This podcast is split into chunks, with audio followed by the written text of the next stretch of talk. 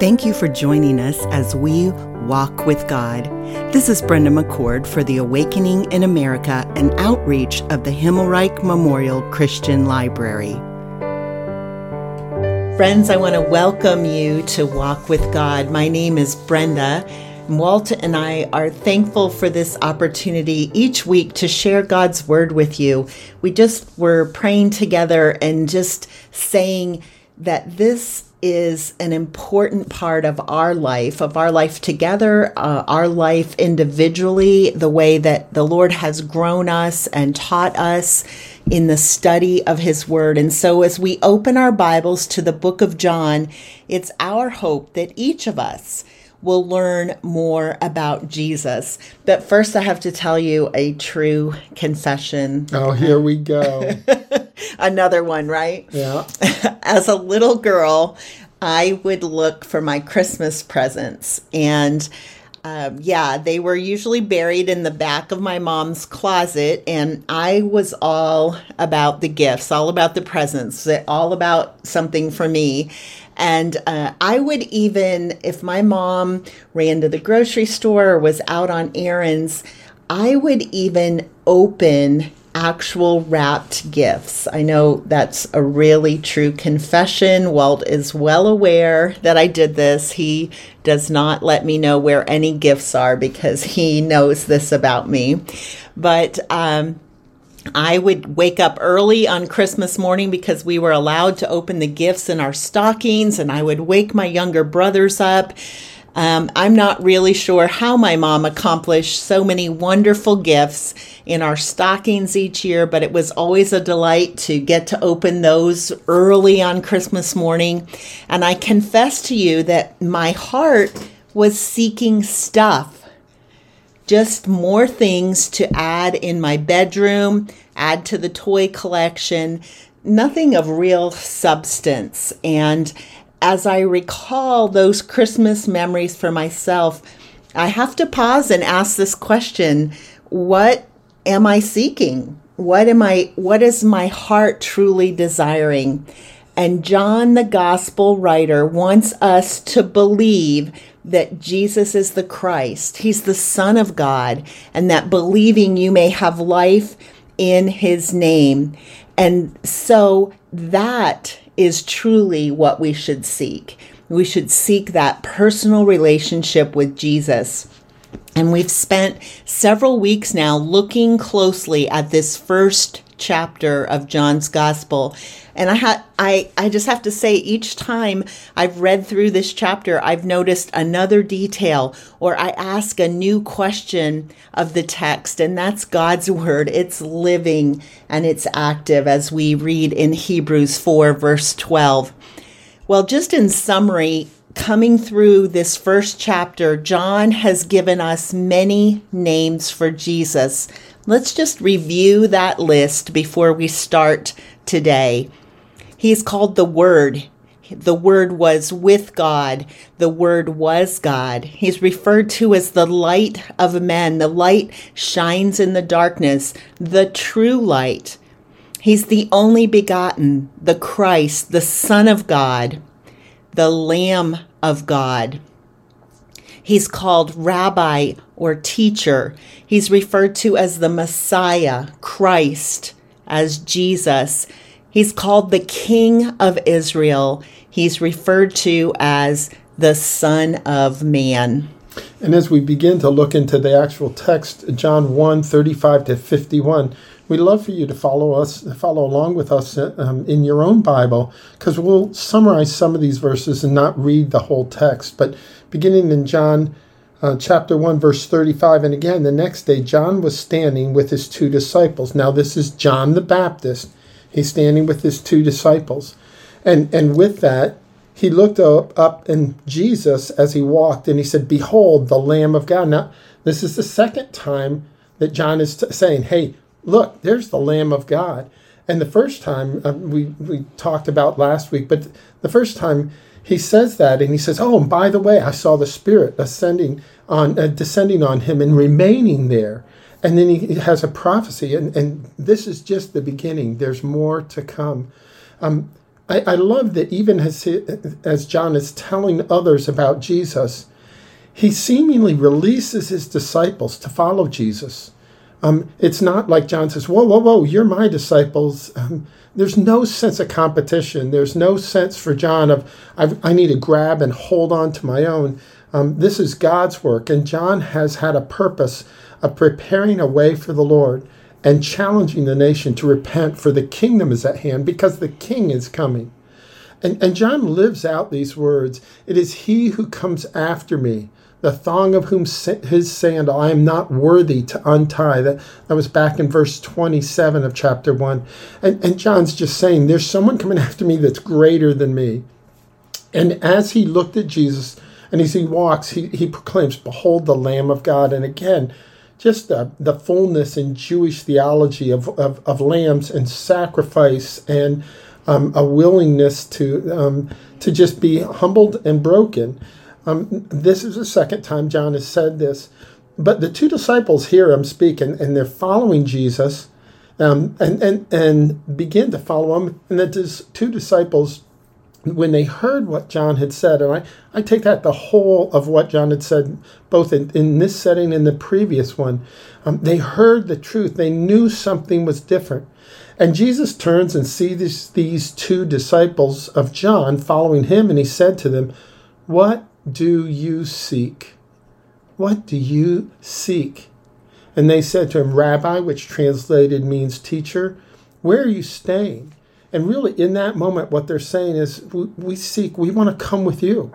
We want to be with you. But that question, what do you seek?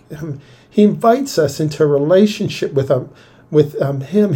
He not only invites these two disciples, but he invites all who want to become disciples, that when we seek him, we will find him. And when you seek me with all your hearts, you will find me. That was from Jeremiah, the prophecy in chapter 29.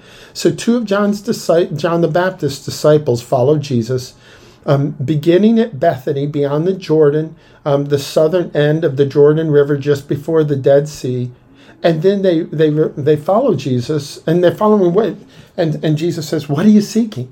And he said to them, come, you will see. And so there's that invitation, come. One, what are you seeking? But if you really want to seek and find me as your disciple, or me as your teacher, come. And you're going to see some things. So they came and they saw where he was staying, and they stayed with him that day. It was about the 10th hour. Now, right here in our passage, I have one head-to-heart application I have to consider for myself, but I also ask you to consider. We have a Savior who asks us, what do you seek? And sometimes I just give easy and short answer. You know, Lord, what I seek is for you to meet my physical needs, or for you to heal me or this person. And yet Jesus invites us to a deeper seeking. He invites us to come and spend time with me.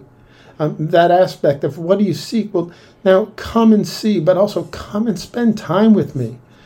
And this brings to my mind, am I spending time, uninterrupted time? I mean, not just time, but am I spending uninterrupted, focused time with the Lord daily? Do I seek to be in his presence daily? Do I even sense that that's a need and a longing of my heart and soul? And that's what Jesus is asking these two disciples of John the Baptist. And that's what Jesus is also asking you and me. Am I willing to spend time? Am I willing to have uninterrupted time and focused time with the Lord? And do I seek daily to be in his presence? Yeah, and you know, well, even as you say that, I start running through my mind, I like to have that morning quiet time, but so often I reach for my phone. Did anybody message me? Do I have an email that I need to check?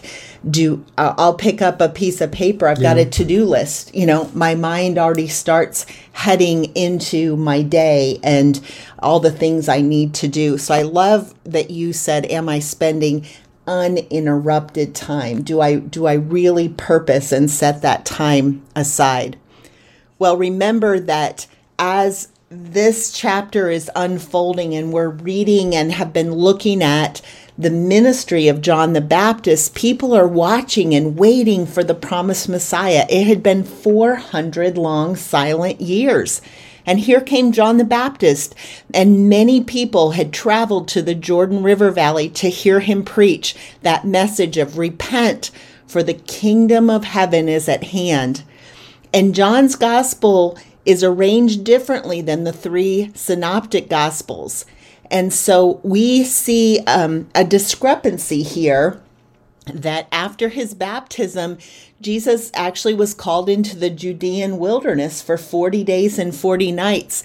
And so that doesn't mean that God's word isn't true. It's just John is presenting these facts about who Jesus is, and we have to lay out, as it were, a framework of the Gospels and what Jesus' public ministry actually looks like. And you know, one of our favorite professors from Dallas Theological Seminary, who is it? Dr. Dwight Pentecost, who's now in his eternal reward. And he put together a wonderful work that we refer to, The Words and Works of Jesus Christ. And he was a master at walking through all four Gospels and just weaving. And that's just such a great resource. We know God's Word is true, and we're just putting together the pieces of this text for you. And so as we go into verse 40, we see one of the two who heard John speak and followed him was Andrew, Simon Peter's brother. And he found first his own brother Simon and said to him, "We found the Messiah." And he brought his brother Simon, to Jesus. And Jesus looked at him and said, "You are Simon, the son of John. You shall be called Cephas," which is translated Peter. I love that Andrew heard, "Behold the Lamb of God," followed Jesus, and Andrew turned and said, "I want my brother to hear this good news." And he brought him to Jesus. He didn't tell him, he didn't give him a lot of information, but he just said, "You've got to meet this person." And Jesus then speaks directly to Simon, Andrew's brother, and he changed his name. You know, Jesus was already at work in the heart and life of Peter. Oh, he had a lot of work to do. A lot of work to do. What do we say about Peter? Peter always had his... a foot-shaped mouth. He always had his foot firmly planted in his mouth regularly. But we see at this very first interaction, this first conversation, Jesus says to Peter, "I have a very special purpose for you and for your life, and I am going to change your name. Your name will be Cephas," will be Peter. Well, the next day, Jesus purposed to go to Galilee. Here's where we see that discrepancy in the gospel books, but we can put that together with a deeper study, but not today. And he found a man, Philip. And Jesus said to him, "Follow me." Now, Philip was from Bethsaida, which happens to be the same city of Andrew and Peter. Therefore, fishermen, because what does Bethsaida mean? House of fish, or house of fishing. So these men were trained, you know, and probably generation upon generation, they were professional fishermen. Well, Philip comes in contact with Jesus, and first, I love this, Jesus says to Philip, "Follow me." That invitation, Jesus is extending a personal invitation. He extends it to you and me as well. But Philip heard that invitation, and what did he do? Immediately, he had a friend, Nathanael, and it says Philip found Nathanael and said, "We have found him of whom Moses in the law and the prophets wrote, Jesus of Nazareth, the son of Joseph." So Jesus travels to the Galilee region. He finds Philip and says, "Follow me." And, you know, at this point, I'm just looking at this and I'm saying, you know, Andrew heard and followed Jesus, and he went right away and found his brother Simon and said, "Come." And we see here that Philip found Nathanael and said, "Come, I have someone to introduce to you." And I love how the text lays this out. Jesus saying, "What are you seeking?" And then he says, "Well, if you really want to seek that, come and you will follow me. Come and see." But then he goes from come and see to follow me. And I just love that. The idea of we start just trying to understand and trying to read some things and trying to hear about Jesus. But then there's a call to follow him. So Nathanael said to him, "Can any good thing come out of Nazareth?" And remember, Nazareth at this point is just a little backwater town. And Philip said to him, "Come and see."